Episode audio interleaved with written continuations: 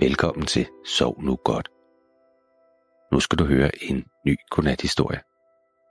Historien i dag, den kommer fra Alaska, og det er en rigtig historie. Historien handler om Knud. Knud Rasmussen hed han. Og han var en opdagelsesrejsende, en polarrejsende. Knud Rasmussen, han tog på verdens største slæderejse med slædehunde.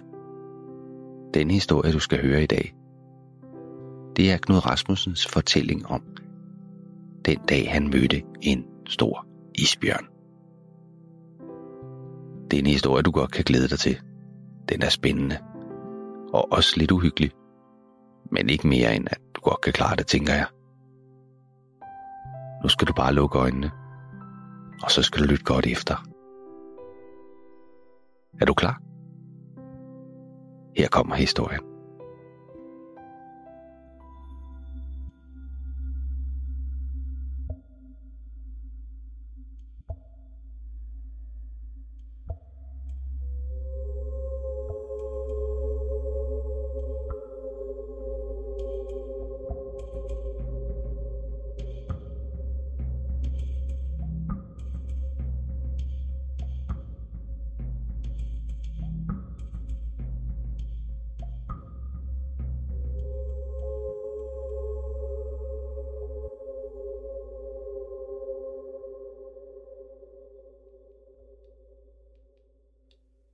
Det var den tid på året, hvor det var blevet rigtig mørkt.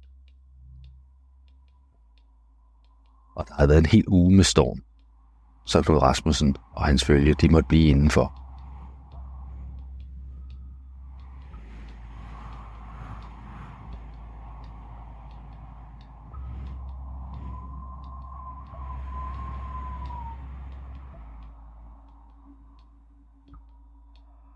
Og de havde ikke mere at spise, og der var meget langt til de nærmeste mennesker. Og det eneste mad, de kunne finde her, det var isbjørne, hvis de kunne fange dem. En morgen, der drog Knud Rasmussen og en fanger ud på jagt. Hundene, de var friske, for de havde jo ikke løbet i flere dage. Så de var flyvende på deres hundesleder. Afsted gik det, og de kørte gennem sneen, til det blev mørkt igen. Men de så ikke skyggen af en bjørn, eller for den sags skyld et andet bytte. Men pludselig, ja, så stak hunden af i et ryg, så slæden kørte sidelæns over isen, og den nærmest svævede i luften.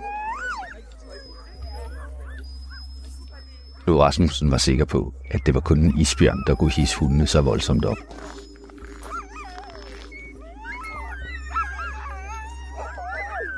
Når en bjørn, den føler sig jaget, så søger den op mod toppen af et isfjeld. Derop, hvor hunden ikke kan følge den. Så de vidste, at hvis de skulle have fat i isbjørnen, så var det nu, mens at den var på den flade is. Og hundene, de havde snuden i isen, for de bliver ligesom vilde dyr, når de kan lugte en bjørn. Og Knud, ja, han var ligesom hundene. Han var også ivrig efter at blive den første, der skød bjørnen.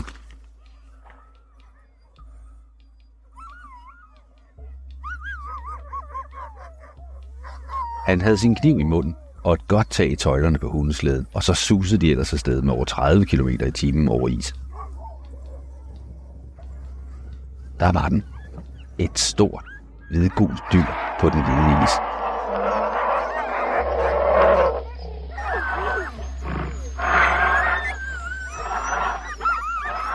Knud havde slap hundene fri, og de omringede hurtigt bjørnen.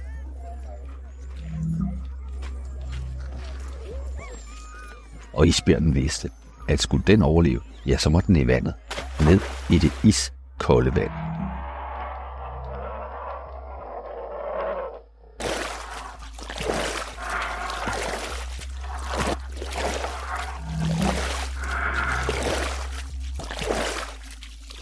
Ned i kulden, hvor jægerne ikke kunne overleve.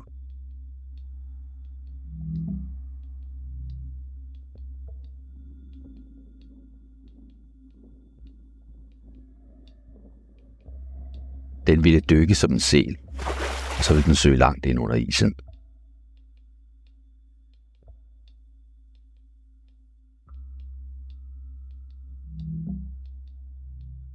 Men alle hundene og slæderne og jagten på isbjørnen, det havde fået den tynde is til at slå revner.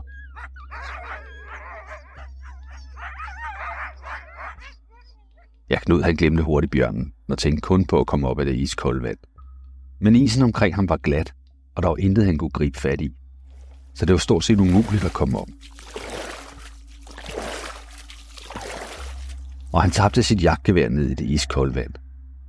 Og til sin store skræk, så han, at han pludselig var side om side med isbjørnen i vandet.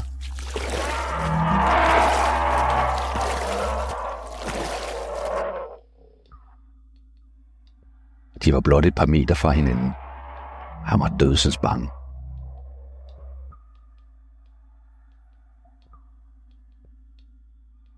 For hver gang han bevægede sig, så snærrede isbjørnen.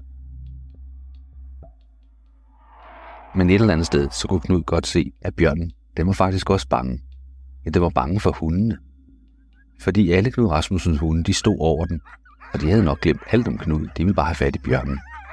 Og Knud og bjørnen kiggede på hinanden.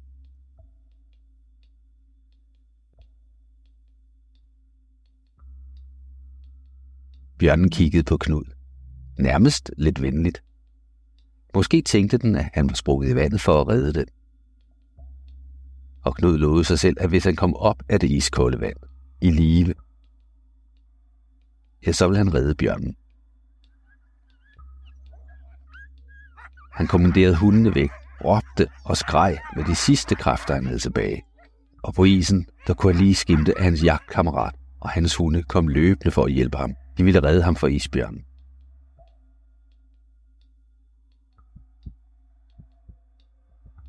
Og fangeren fik fat i Knud og fik ham hævet op. Og Knud, han nærmest besvimede af kulde.